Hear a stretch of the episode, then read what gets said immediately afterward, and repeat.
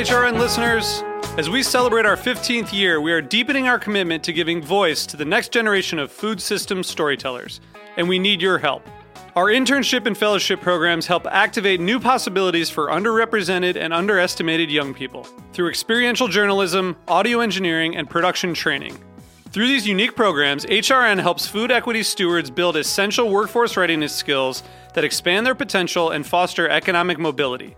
Please consider supporting these critical programs.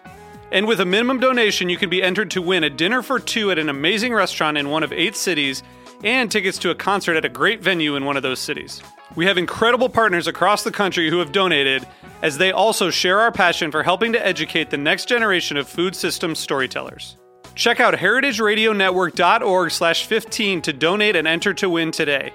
That's heritageradionetwork.org slash 15 to donate and enter to win today. And make sure you donate before March 31st. Thank you. You're listening to Heritage Radio Network. Since 2009, HRN podcasts have been exploring the wide world of food, beverage, and agriculture. Learn more at heritageradionetwork.org. This episode is brought to you by Wisconsin Cheese. We've been making cheese in Wisconsin since before we were even a state, which may be one reason why we win so many awards for it.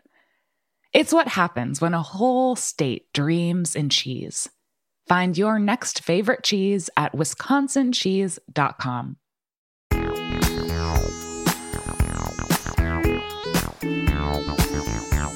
Welcome to Dyed Green. I'm Kate McCabe. And I'm Max Sussman. Beef, it's what's for dinner. It's what's for dinner, and it's also what's for conversation today, as a matter of fact. Our guest on today's show is Pat Whelan, a fifth generation farmer and butcher, and the author of the now 10 year old Irish beef book, cookbook, the Irish Beef Bible, a cookbook that Pat wrote in collaboration with food writer Katy McGuinness. I wasn't sure what to expect with this conversation. We love talking about food, we love talking about Irish food. This is our first interview that we've ever done with a butcher. Yeah, it made me want to interview more butchers. It was It really made me cool. want to buy a lot of beef and to eat a lot of beef. And, you know, when we were talking about apologies for our vegan and vegetarian listeners, are there any out there? Um, no, in all seriousness, when we were talking about learning the different ways that you're supposed to prepare meat, and I was talking about the dry aged ribeyes that used to have to rest when I worked at the Breslin with April Bloomfield. In the window, when we were talking about dry aging the beef, I could smell it. Oh, that's so interesting. Like, I can I didn't smell actually it think right about now. that, but I can smell it right now. It's very, it's a brain, it's a memory smell. I also really want to see if I can get some beef drippings shipped Yeah, because, wow. yeah. So Pat became known for beef drippings that won a very prestigious award in the. Uh, the Supreme Taste Awards. This is really only in the last few years, though. This Yeah. is like pretty recently. So beef drippings, time has come. Time in this spotlight has come. But all joking aside, this was a really good dyed green conversation. I think it brought together a lot of the areas that we really like to get into in like Sourcing in a your deep meat, sort of way, yeah. sustainability, whole animal, butchery, terroir, yeah, and connection with the land and the people that are involved and like yeah, a lot of really good culinary custodian. So culinary if coach. you're still listening to this intro and you're not sure whether to keep listening to this episode, I would highly recommend it. One thing that I really liked that I wasn't really expecting, you know, we talk about the culture, we talk about Irish food culture, and we talk about family farms.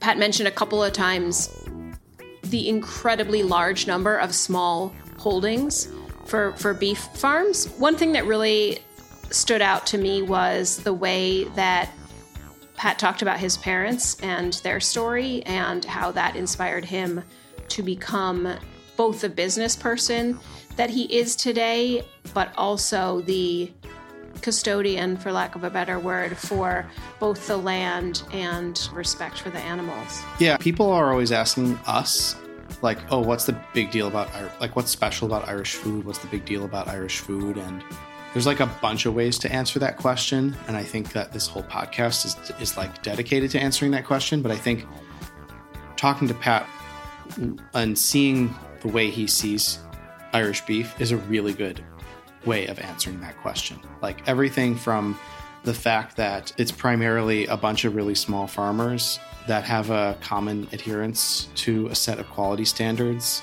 Um, a bunch of stuff that like leads up to the flavor being really, really good, but doesn't just start from that perspective. And like something that we didn't talk about that we could have talked about more was there are a lot of challenges, right? Like we still don't want to be eating like beef all the time.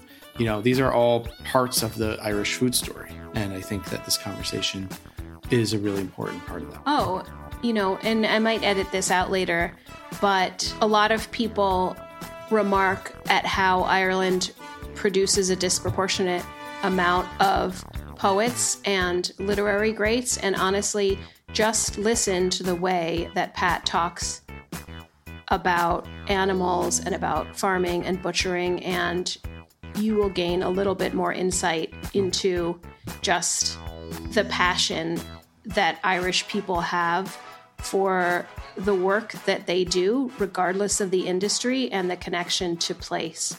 And that is another thing that really stood out to me. And I'm really excited for you to listen to this interview with Pat Whelan, Master Butcher. Thank you so much for joining us today. You are the first butcher that we've ever had on Dyed Green. So we're really excited to talk to you about all things meat and butchery today. You're a fifth generation farmer and butcher.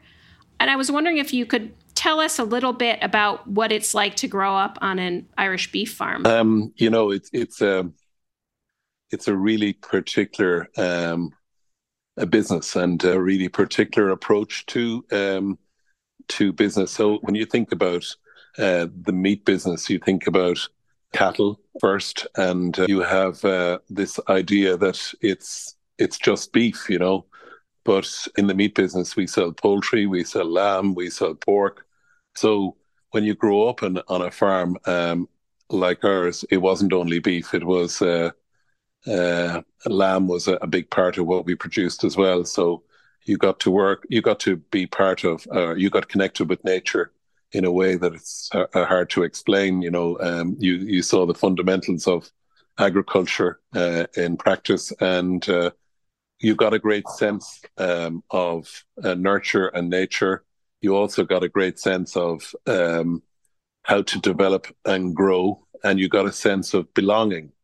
And the belonging gave you um, a sense of of I won't say importance, but value and from a very early age you get that sense of value and connected to something. So uh, it's a very long-winded way of expl- explaining a very wholesome upbringing connected with nature and uh, and a great understanding of nurture nature and and the environment itself you know. Do you think that's comparable to how like vegetable farmers experience farming as well? Do you think I'm there's not, a different kind of connection that you I'm not, that you I, am not I, I think there's a certain responsibility in, in the meat industry and a responsibility about I can only you know I, I get that sense of responsibility and especially around livestock and, and animals. Um, it's something that's it's just interesting it's a very interesting comparable because when you start to think about it uh, there's a lot of similarities. But I just feel that um, I don't know whether it's a warmer connection with through the animal that there's something I just feel closer to to farming when there's animals involved. But I have no experience of of growing vegetables. But it's a very hard one to explain in that you get the nurture and nature piece as well in a different way. But I don't know. There's some connection with uh, living, and I'm not saying vegetables aren't living things. You know, they they all have unique characteristics. But I, I think there's something really interesting about that connection with the animal. You know. No, was there ever a time that you thought that you might want to do something else, or did you know from when you were a small child that you would take over when you got older? Um, you know, when you grow up in a family business, it's kind of a it's an extension of who you are and what you stand for, and so on and so forth. In in an awful lot of cases, especially around food. So um, I spoke to you about the sense of belonging that farming brings to it, but equally a, a, family business, you get a great sense of belonging and a sense of purpose because uh, when it comes to food and particularly meat, um, family life and business life, and they kind of all mingle into together because when you sit down to to eat, you're normally eating products that you've produced, and it's almost like a, a quality test or a, an analysis of um, and a measurement of. And so there was always that sense of belonging or sense of connectivity to it. And I went like everybody, everybody else in the house, and had an education and uh, studied business and marketing. But I was always drawn back to the business in an unusual way. I was always there under the, the guise of helping, um, but you were more than helping because you were involved in the conversation all the time. You know, even when you were studying, you were still in touch, and at Christmas you were involved in seasonal trade, and and there's there was all the opportunities that family business brings. So there wasn't really a kind of a, ever a time that I was separated from it, uh, and there was never a time I was too far away from it, and there was never really um, a discussion of who would or wouldn't get involved in it. It was kind of it nearly kind of happened naturally, um, and I don't think there was a conscious decision ever made that I was going to pursue this uh, or not pursue it. It was something that I loved, and I always wanted to be involved even when I wasn't directly involved on a full time basis, I was still involved. You know, you were still connected. Do you think the culture around raising livestock has changed since you were growing up? And if so, what are some of the factors that have gone into that? Could you ask me that question again? Because uh, it's a very good question, and I want to make sure I understand it completely. Well, I mean, I'm just thinking of, you know, in a lot of ways, the trend towards maybe like specialization in single animal farms as opposed to farms where there are many many different types of animals around. And even maybe the trend towards like export oriented farming and things like that. And i'm just wondering if those my question was sort of around like how some of those economic changes maybe have impacted the way that um you know yeah, the I way think, that I think yeah i think we all have an idea of um, how the landscape is, and uh, and we all have a perception of that, and we're fed a certain na- narrative, or we're we're led to believe certain things about it. But it's only when you go and examine it that you actually understand what it is, or be part of it. Um, and in in trying to bring a level of uh, a level of understanding to the conversation, uh, one of the most interesting things that I came across when I was doing research for the Irish Beef Book, which is over ten years old now, was that there on this tiny island of ours there are over 120,000 small holdings, beef holdings, uh, small holdings uh, attached to the beef industry. And I was fascinated by that because, you know, it shows you the diversity, it shows you the uh, the color, it shows you the depth, and it shows you the commitment, and it shows you so much about us as a people and us as a connected people to land and us as a, a connected uh, people to the whole livestock and agricultural industry. And yeah, when you look look in huge other number, huge, huge, proportionately, it's massive.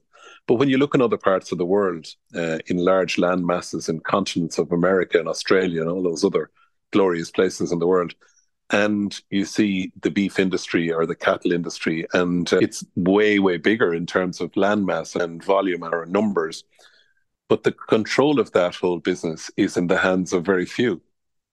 So um, I think we have something really, really special in in this island. Um, I think we're positioned beautifully from a climatic viewpoint, and I think there's rich diversity in the soil and and also in the produce. So you know, I often think about the meat industry in a in a way that I kind of romanticize sometimes about the wine industry. And when you look at the wine, the farmers who grow grapes and, and make uh, wine, they actually, um, we have a lot to learn from them because they really do an awful lot to connect us with their product through uh, their commitment to the land and to the environment.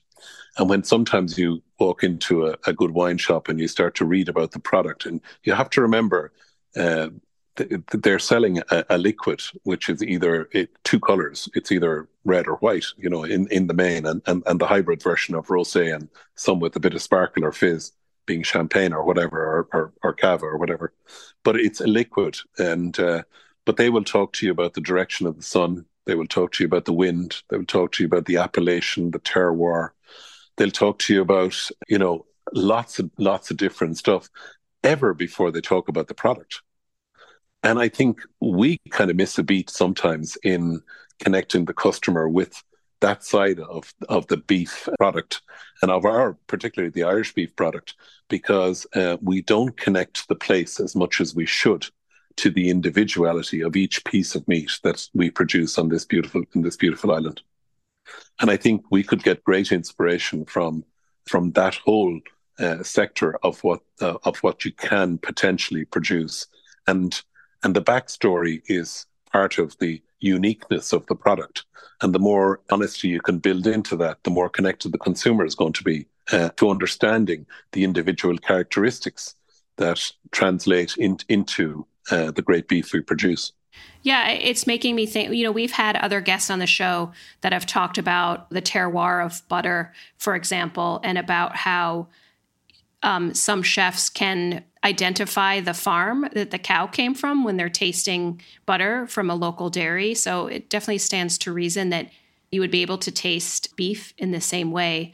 And I'm also thinking about when we travel around Ireland, oftentimes you're on a road somewhere and you're passing this gorgeous landscape and you'll see cows just living an incredible, what seems to be an incredible life, maybe in a field that is you know near the edge of the cliff and you have the ocean and you have the breeze. And it's hard to imagine that the environmental impacts of being raised in a field right by the sea you know is not actually uh, that it it has an impact. It has an impact. That that, that the grass you know is in the I, I absolutely agree with what you're saying. And as you're talking i'm thinking about the iodonic property of the air in that environment overlooking the sea and how that m- must or can potentially have uh, um, a very positive impact on the well-being of the animal and how that translates into uh, into everything positive.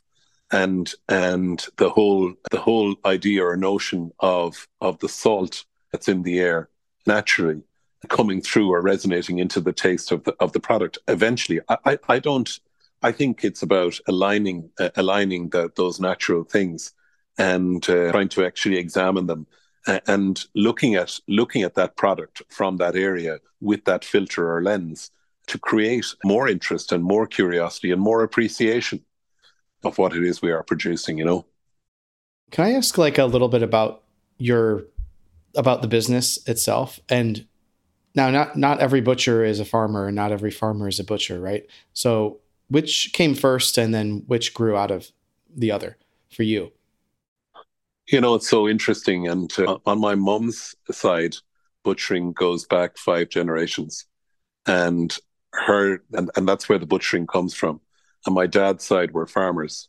So in their union, um, they became they brought unique skills in of business together, and my mother taught my father the whole butchering side of the business, and uh, and he himself uh, was a great innovator and uh, somebody who really liked to, uh, I suppose, move things on in his own words and to try and develop and grow, and uh, was always uh, creative in, in his approach and ahead of his time. I always felt in his approach to uh, agriculture and the whole uh, production of meat.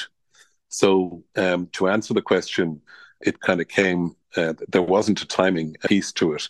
It came together uh, in two people falling in love and creating a business.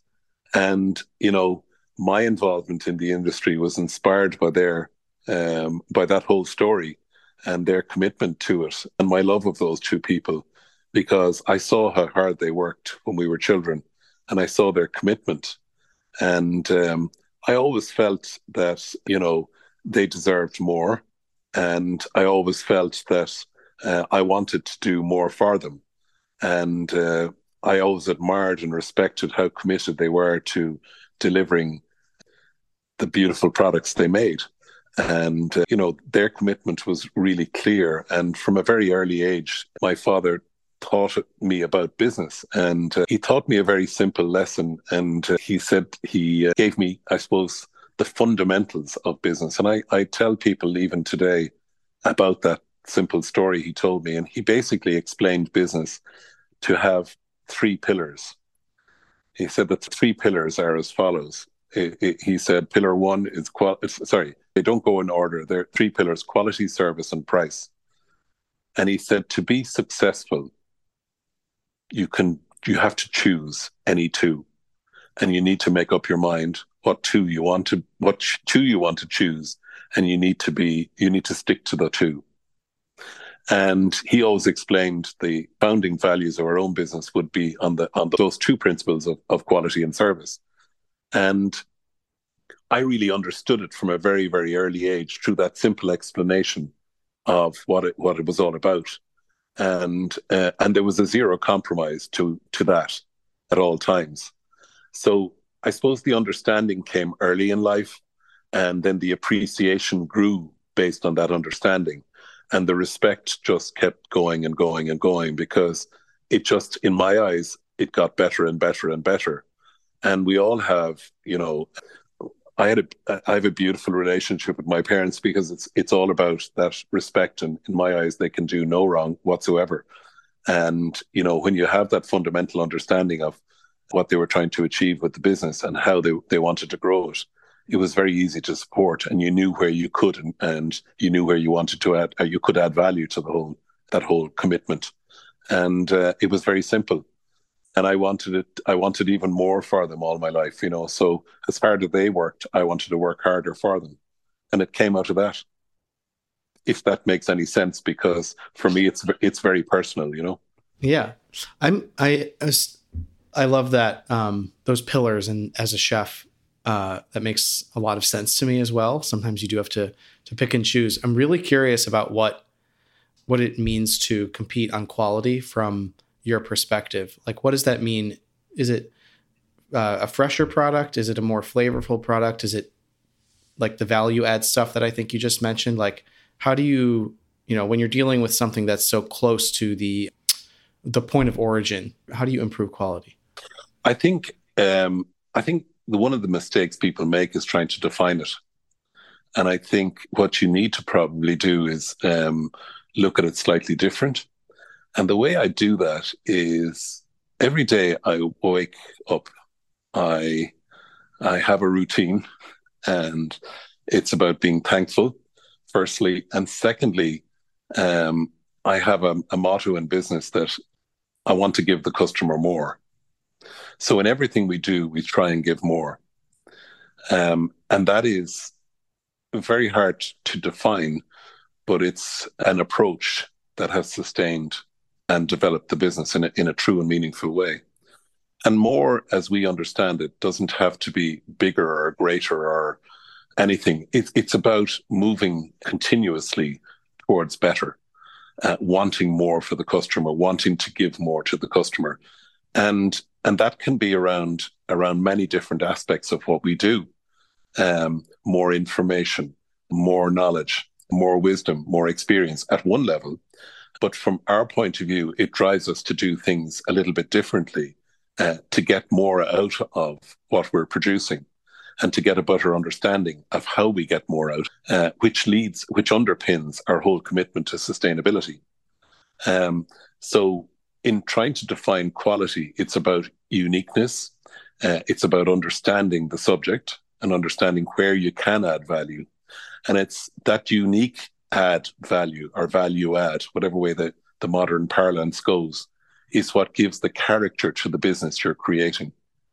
So thinking about things slightly different, uh, utilizing things in a unique way, um, in all your decision making, you're anchoring it around principles that are um, are simple and are aligned to those quality and service um, founding values that the business is about. So it's something something considered, something um, something where through your own capability or your own uh, professional ability that you can add uniqueness to the product, either through your touch or your through how you treat it to give it that unique characteristic. And I go back again to thinking about the wine industry, and it has given me a great um, amount of inspiration in my time. And on the many visits to vineyards, and you hear their approach to the whole process of winemaking and, and how they blend grapes and the particular type of grape and how they uh, the, how the process is just as important. I think taking the res- the whole responsible piece, the responsibility piece around how you how you create great meat is, really important as well. Understanding the subject, understanding the process, understanding all ele- elements of the process and how you can add uniqueness to that, and then understanding you, you know if you if you take the skill set I'm talking about, you talk about a farmer being able to understand the characteristics of the animal, um, understand when the animal is is mature and when the animal has developed to uh, to a stage where it is um, mature enough to harvest. And then it's the whole responsibility around taking the life of the animal and how you do that and the respect you do that with. Um, and then it's about the maturation of the carcass and then understanding that process and understanding the enzyme, the displacement of moisture, the development of flavor. And then it's further about um, harvesting the carcass into into cuts in, into cuts that are relevant to the consumers you're serving, but doing it in a very respectful way and understanding that respect is at the heart of that and the utilization of the carcass right down to the bones is really important because the sacrifice the animal has paid is superb. So you know, that's kind of where I'm at when you ask me about adding value and quality. And maybe it's too, uh, maybe I've gone too far off the subject, but that was an amazing uh, answer. And it was totally not what I was expecting. So that was really interesting, actually. A lot of different follow up questions, but I think Kate has one right now as well. Yeah. Well, I mean, my question was more, I guess, about beef culturally. And, and, we can come back to some of the things that you said, but I wanted to share that some of my earliest food memories are from the Sunday dinners that we used to have at my Irish grandmother's house in New Jersey. And we would often have a standing rib roast amongst mm-hmm. other things. When when I was younger, and there, there's a great picture, I'll have to see if I can find it, of my sister and I. We used to fight about who got to eat the meat from the beef bones and my favorite was like the grizzly kind of fatty parts on the edge of the the bone. So I'm wondering if you could talk a little bit about the role of beef in Irish food culture. Is it something that is eaten often or, you know, would something like that be saved more for special occasions? How do people eat it today and what are some of the more popular ways to to prepare it? The interesting thing about um, the interesting thing about um, about when when you look at this as a subject, the interesting thing is the importance of meat in the Irish diet and the importance of meat on the Irish dinner plate. Um, it's still important, really important, and I've, I would say the importance is elevated to the point that on the dinner plate, if the veg is a disaster and the meat is good, the dinner is okay. However, if the meat is not good and the veg is great, the dinner is a disaster. So, and I say that with absolute respect to everybody in the industry, uh, both in the horticulture industry and, and the meat industry. It's just how it is in, in the psyche of people. And success is measured by empty plates. Um, and there's a kind of a there's a willingness uh, sorry as a, as a people i think um, that beef probably sits in that hierarchy at the top followed closely by poultry, and down along after that. And I think that um, you know that there is something glorious about when you speak about the standing rib roast. It, it, it kind of it has a, a, a trophy esque feeling um, of that champion of dinners or champion of celebrations. Um, and I think we celebrate around that majesty of that particular cut of meat and I'm I'm thinking as I'm talking because I'm I'm visualizing how it stands so proud and so beautifully, and it's a great source of it's a great bounty of texture and of flavor and of um, and of so much more because because you know the first question you'll ask is how do you like your beef done? You know and you'll have the people around the table who like the crusty and, and the burnty bits from the outside, and you'll have the piece who who likes the well done and and, and the lean, and you'll have the people like you who enjoyed the the more interesting uh, pieces or, or, sweeter pieces closer to the bone. Um, and and and all of that brings out um, our unique character and our our unique, I suppose, connection with that um, time. You know, you have to remind me of the question again. Sorry, I just went. I was thinking about the roast beef.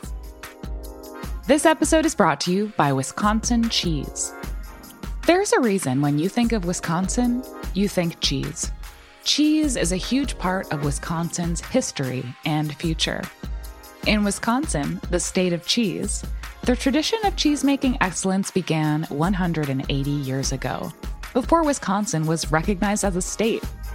Immigrants traveled to settle in this lush green hills of Wisconsin bringing their cheese making traditions with them. These storied skills combined with the freshest milk available created a cheesemaking culture that is uniquely Wisconsin. Wisconsin's 1,200 cheesemakers, many of whom are third and fourth generation, continue to pass on old world traditions while adopting modern innovations in cheesemaking craftsmanship. Find your next favorite cheese at wisconsincheese.com. What are some of the iconic dishes involving beef that you think represent Ireland? And you know, there are beef dishes from around the world that are they're famous, whether they've earned that category or not. There's Chateaubriand or like beef bourguignon or and so these dishes that are known like what are some of the iconic Irish beef dishes that are either like well known or say should be well known? Yeah, you know, when I think of beef, I, I, think of the roast, and I think of that that standing rib roast. You know, I, I think that for me, that's characteristic of it all. It captures it all.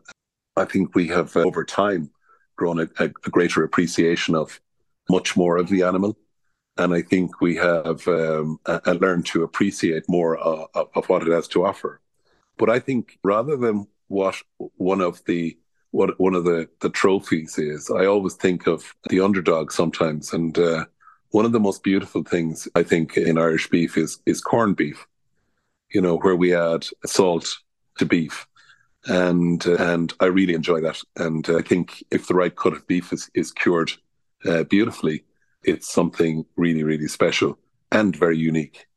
And I think that it's something that's probably celebrated at different times of the year, but kind of a little bit not in in the main as it should be, and I think has um, has wonderful character and unique. It, I think the salt brings out another layer in flavor.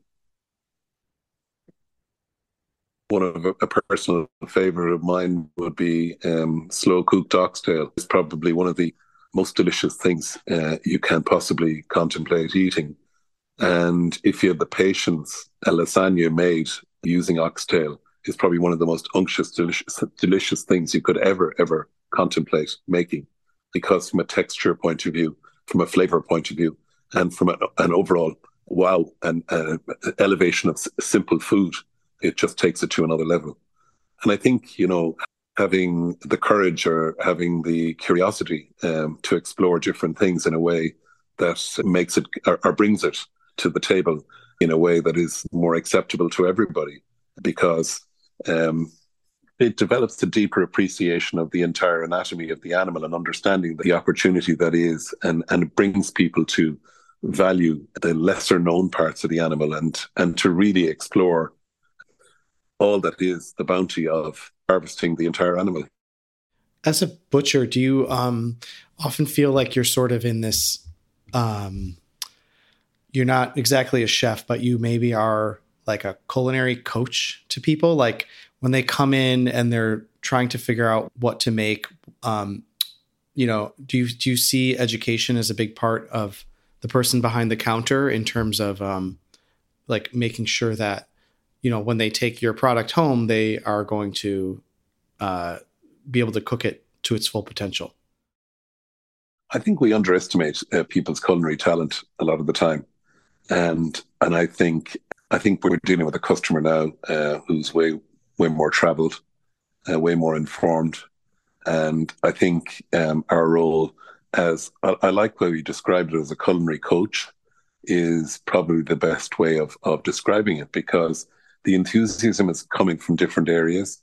The enthusiasm is coming from that travel and that understanding and that um, that hunger for more. And the enthusiasm is coming from the world of media, which is filtering into everyone's life in different ways through their through their social channels and through their uh, telephones and through their their curiosity. So um, I think that that butchering is, from a culinary coach point of view, is is probably a, a great way to describe it. But also, there's a level of, uh, or there's a, a, role of custodian uh, there for the butcher to be able to advise and guide. And I think you know to and to understand or to help understand and appreciate the opportunity that may exist and may not be explored just yet, or to encourage people to try and to kind of guide people on that decision making process because I think um, part of the challenge we have as we as as we start to reawaken and how we f- go forward is to utilize more out of what we're producing rather than produce more. And I think that feeds into and underpins the commitment to sustainability and to probably reposition um, that filter that we're looking at the world through and get people to look at it slightly different. So that custodian piece or that I'm not sure what, what word you really describe it. It's custodian of and, and making sure that the customer understands and can get more from and um, and probably learn more. So there's there's a lot in it, you know. Uh, but food coach is a great way to describe it.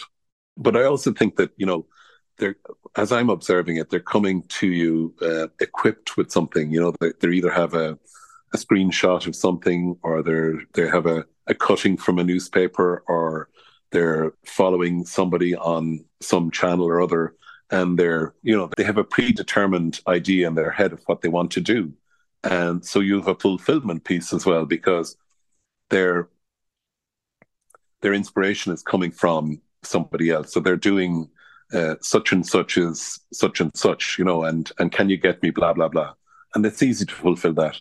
But I think when the when the relationship gets built through that connection, and you start to you start to develop in a way that where you can add value, uh, the adding value is in the journey you can take people on uh, in developing their understanding of the raw material and understanding the, the value and understanding the benefits of and understanding the whole aspects of it. And then, of course, you know, when it comes to cooking meat, um, when meat meets heat, um, you know, that's where the whole journey becomes really, really interesting because when the heat meets the meat, um, that turns it into something we can all enjoy.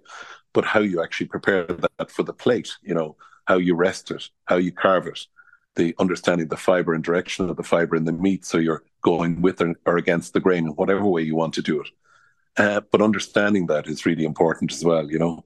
Um, and I think that's probably the most interesting part for me personally as I developed my interest in food um, was the transfer of knowledge between the larder skills, which we the butchery skills, and then the kitchen skills, which would be the the meat meets the heat, and then the result.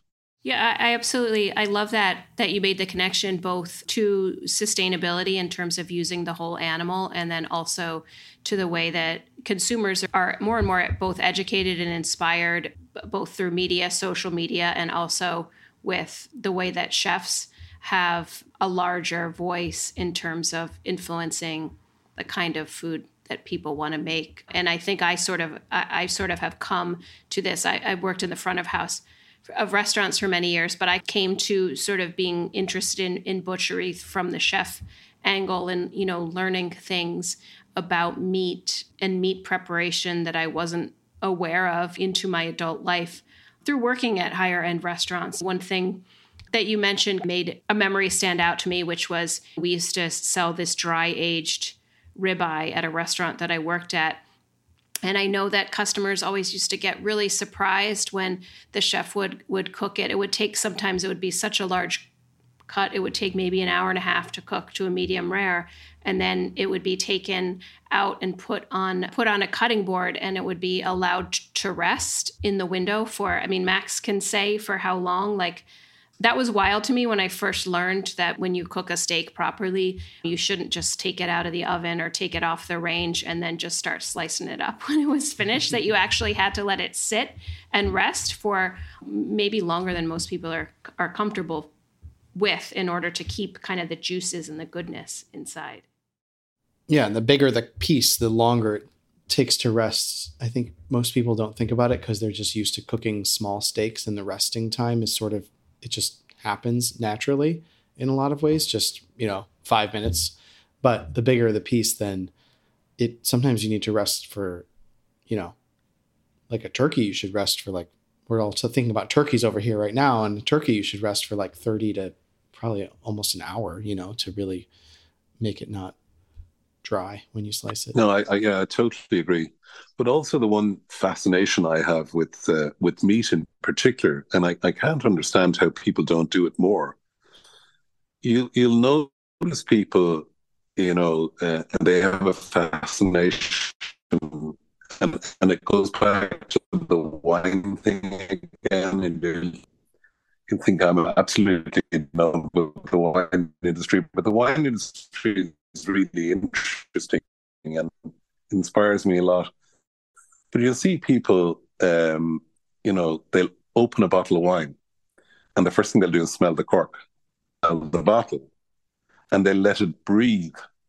You know, they'll talk about breathing, and then they'll decant the wine, and you'd ask them why they're decanting the wine to open it up. And there's there's all of that appreciation, and there's a there's a time and a respect and respect for the, the length of time it takes. But equally, um, you never see people smelling the meat. And what's really interesting is when you, if you uh, went, if you, if you did a test where you smell different meat, so you smell poultry, you smell lamb, you smell beef, and if you do it then with a blindfold on, and, you know, it goes back to earlier what we said about, you know, different things having different characteristics from different parts of the world or different parts of the country, or the iodonic property that the, the sea air has, as opposed to not near the coast. And actually trying to identify what the characteristics through the sense of smell is probably one of the most interesting things I've ever done. And I encourage people all the time to smell meat. Um, and I think it's it's an opportunity to connect with it even even more to gain that appreciation that through the senses and particularly through smell or an understanding of the uniqueness and the characteristics. And the funny thing about it is is that if you connect with it when it's you know pre the stage of where the heat of the meat meets the heat i think it gives you a deeper level of understanding of what to expect in the taste. And then you're almost benchmarking against it to see how it delivers. But there's not a lot of people doing uh, are taking that approach. But I find it fascinating myself. And particularly when you go into an aging chamber with meat and you get that nutty smell of of, of beautiful beef aging uh, in a perfect environment. And that lovely, it's created a seal itself uh, to keep in the goodness. And then when you cut, take off the cut, cut face of it, and it exposes this beautiful ruby rosy red or ruby red color. For me, that's like opening the wine, and uh, and then why wouldn't you smell it? You know, you'd smell the outside, and then you'd smell what you're after opening. So that's like the cork, and then it's like where you put it in the oven. So you'd actually just decant it by leaving it sitting on the on the countertop or in the kitchen, so it comes to room temperature, and uh, and you gently heat the oven before you before the whole thing, you know. So that's the world I live in. You know, it's a it's a dreamer's world for for meat and for food. But um, I think fundamentally, my appreciation for the subject is so grounded in in my understanding that I got at the feet of my father, and understanding the commitment to uh, nurture nature, quality service, and then an appreciation of it. And you know, it takes years to to harvest something. And I think, you know, you really need to take time when you're going to enjoy it that you you connect with it and understand it if you can. And I think that's something the butcher can do. And I think that the butcher can be that conduit between the land and the table in a different way. Uh, and that larder skills need to be developed not only in, in the domestic environment, but equally in the whole food service world. Because I think a lot of the inspiration from for the retail customer is coming from the food service. And, you know, they were in a restaurant or they saw somebody cooking something in that context.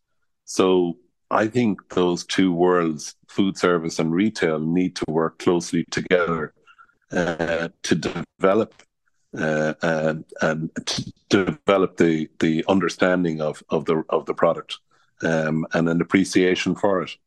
And I think furthermore that underpins that whole commitment to sustainability also, because the deeper the appreciation, the more respect. And I think ultimately one of the biggest challenges we have is food waste. And I think if you deepen the respect and if you deepen the knowledge, um, it'll kind of go against the grain to waste something, or you'll see it as something more precious than we see it today. And that's really um, food waste is a huge issue globally. You know, on that note, that you, we've spoken a little bit about the role of butcher as an educator, and we've also talked a little bit about consumers really being influenced by by chefs and media. And you mentioned earlier in our conversation the Irish Beef Book, which is celebrating its 10th anniversary this year and is still really popular. Clearly, th- that's a role there where you kind of bridge those communities with that cookbook. I was wondering if you could tell us a little bit about the process of writing that book alongside uh, Katy McGuinness. Um, uh, Katy is uh, a great friend and a wonderful person and a great home cook. Um, and um, and she's a, a journalist. Uh, so at the time, about 10 years ago, we were in the middle of the global financial crisis.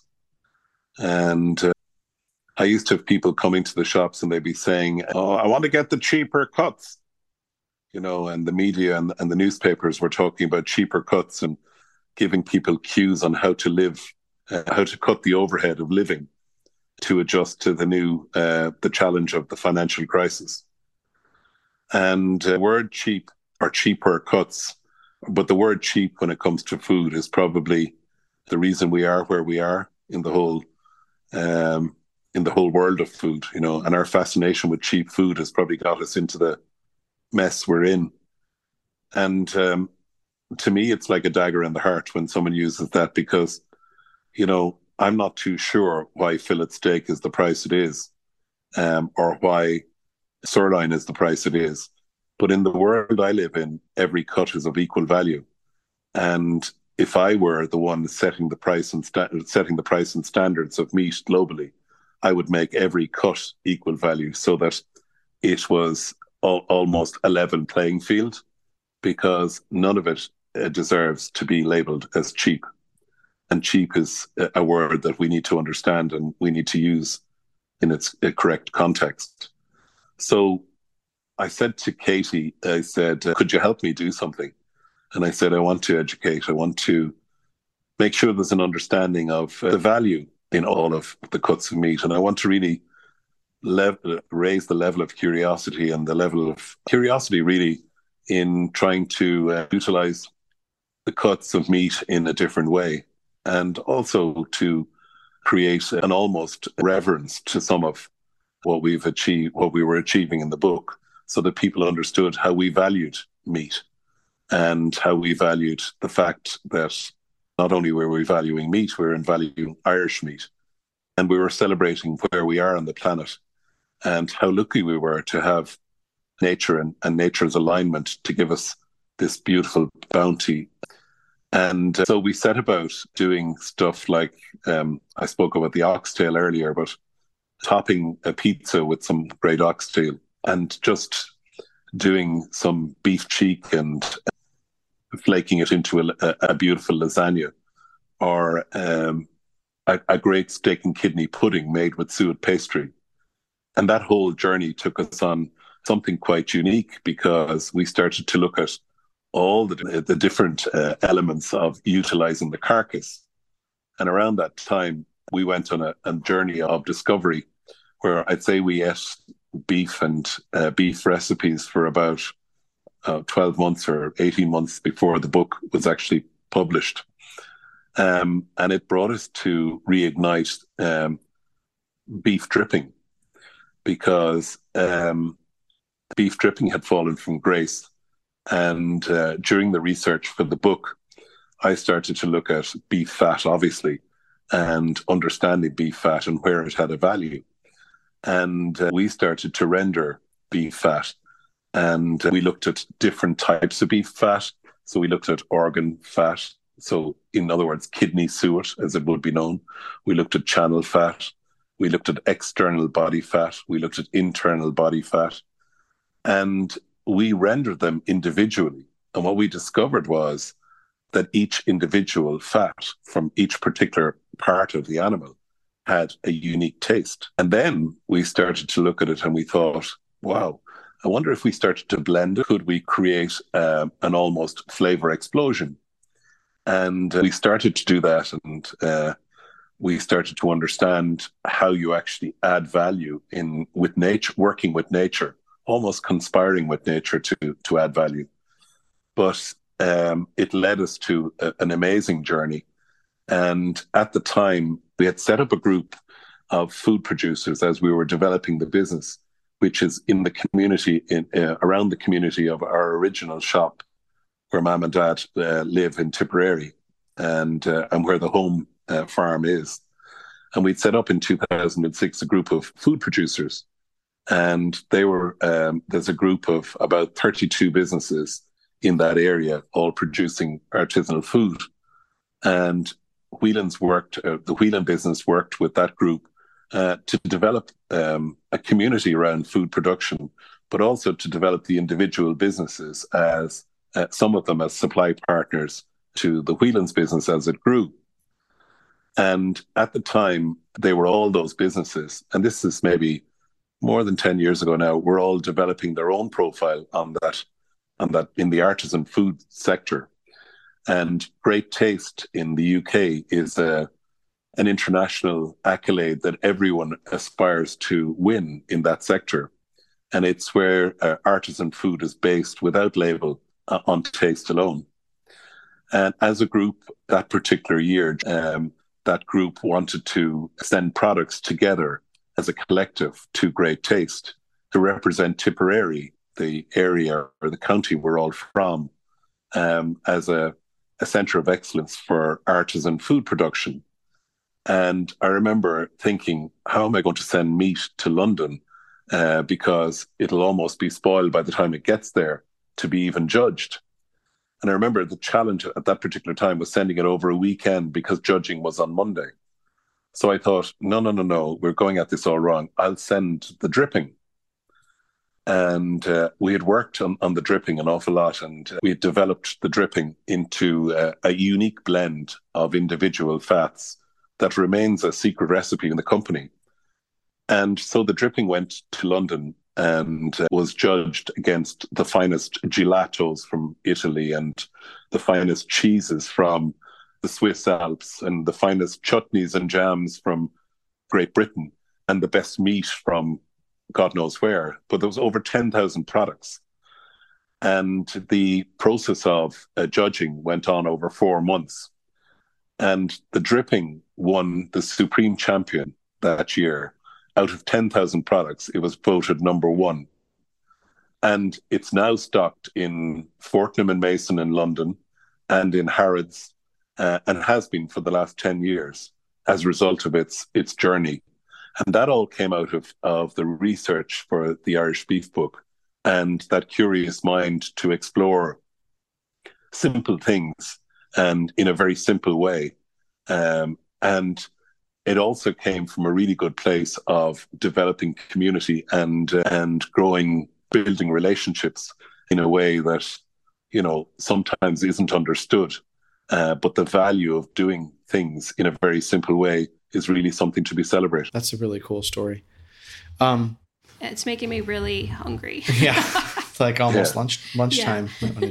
yeah. I hope the interview is going the way you wanted because I don't know. Sometimes when I get talking, I, I get lost in the world of meat, and I have so much I have so much to say that I kind of I wonder. I hope we're we're on track with the interview because I can't remember what the interview. Oh yeah, no, I'm uh, I'm uh, I'm lost in the world of meat with you too. So you're doing great. Yeah.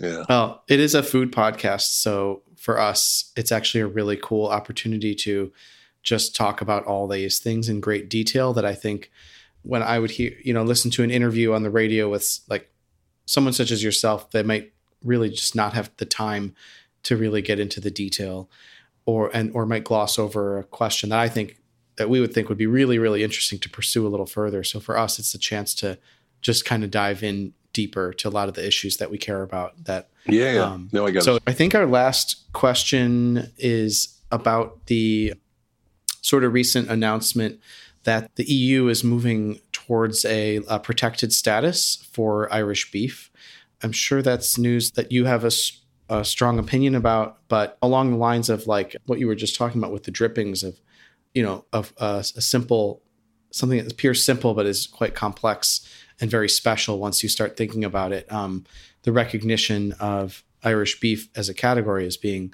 something quite special as well. So I was wondering if you had any thoughts on that protected status, whether you think it's an exciting development or you know maybe you have some some other unique opinion about it.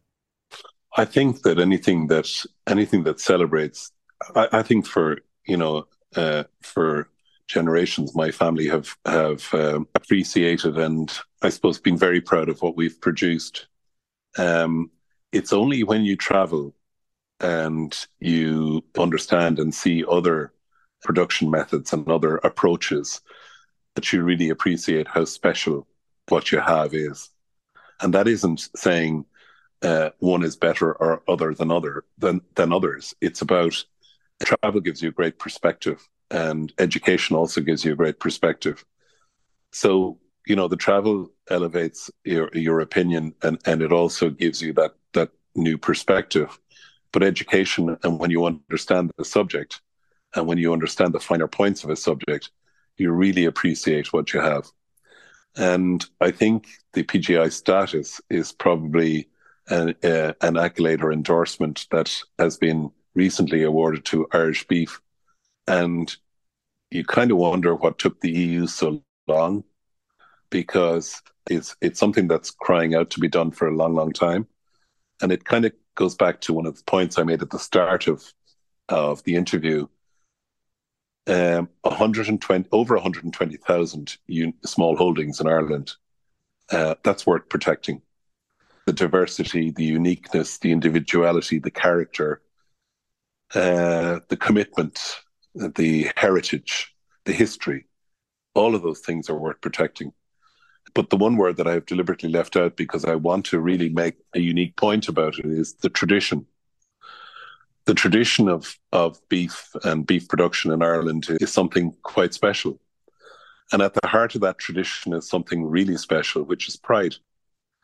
And uh, even in a neighboring, in a parish, in a neighborhood, um, the pride that's among people when they sell their stock uh, at the livestock mart.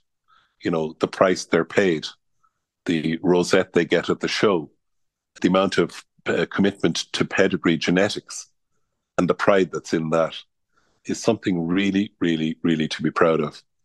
And, you know, as France is to wine, Ireland can be to beef. if we build on what the European Union have awarded us now with the PGI status and start to develop all of what we've spoken about in the interview today, build that level of curiosity at consumer level and start to add value, not so much in doing something different, but maybe deepening the appreciation by making sure we're able to tell the story about the product we're producing and that we understand that unique characteristic that we probably take for granted, but others would be fascinated by. And I think communication comes a, comes a, becomes a big part of that. And I think that's our opportunity to differentiate and to celebrate the climate and celebrate the um, the geography and celebrate the uniqueness of the landscape, to celebrate the diet of the animal, to, to, to celebrate the heathers of the mountain and the unique flavor that potentially they could give, um, and to celebrate the diet or the unique diet of the animal that maybe yet develop has to be developed in a sustainable way, and to communicate sustainability in our practices and to protect those traditional uh, practices that have given us this uniqueness. Um, I think all of that is really rich, and I think it's a, it's something that has been worked hard to got to get to receive. But now that it, the status, uh, now that it's been recognised, I think we shouldn't stop there. We should, and we have an onus, and we have a responsibility, actually, uh, in my opinion, to to go on to protect not only for this generation but for the generations to come. And we need to put in the foundations so strong that even if the next gener- generation don't understand it, they'll be forced to do it in the way that it has been always done because some things are worth protecting. Absolutely. Well said. Um, thank you so much for taking the time to talk to us today. That was a really fascinating discussion, and it's definitely made me want to head straight to our local butcher and start talking about meat and cooking more. And I also think, you know, that if you to have a local butcher, privileged because it's not it's not the norm it's something to support. But equally, I think, you know, I would be passionate about education. And one of the things I'd like to work on is how we educate in not only in in how we educate the consumer, but also how we uh, develop education to attract more people into the industry uh, to be able to provide the service at a level at the level uh, I think could really add value, add value not only to the individuals but to communities. And, you know, sustainability just doesn't end in the production of something. Sustainability is a, is a, is a completeness to to industry itself, you know, and that the butcher can be um, that conduit that connects community through uh, a great quality product that is sustainably produced and sold in a, in a sustainable way, and that contributes to, to uh, many different facets um, of the supply chain. So if you do have a butcher, and no matter where this is being listened to in the world, um, cherish it, protect it, try and support it, uh, protect it. But I think the fundamental thing is to try and understand it. And if if you can understand what the butcher is trying to achieve, support it, uh, cherish it, and love it, because I believe good meat is an investment in your future health and well-being. Sustainably, sustainably sourced good meat. Wise words to end an incredible podcast conversation on. Pat, thank you so much for joining us on Dyed Green today. It was really pleasure to speak to you. You're very welcome. Dyed Green is powered by Simplecast. Thanks for listening to Heritage Radio Network food radio supported by you. Keep in touch at heritageradionetwork.org slash subscribe. Dyed Green is a project of Bog and Thunder, whose mission is to highlight the best of Irish food and culture through food tours, events, and media. Find out more at bogandthunder.com. We'd love to hear from you. If you have any story suggestions, questions, or things you'd like to share in response to our broadcast, you can email us directly at dyedgreen at heritageradionetwork.org.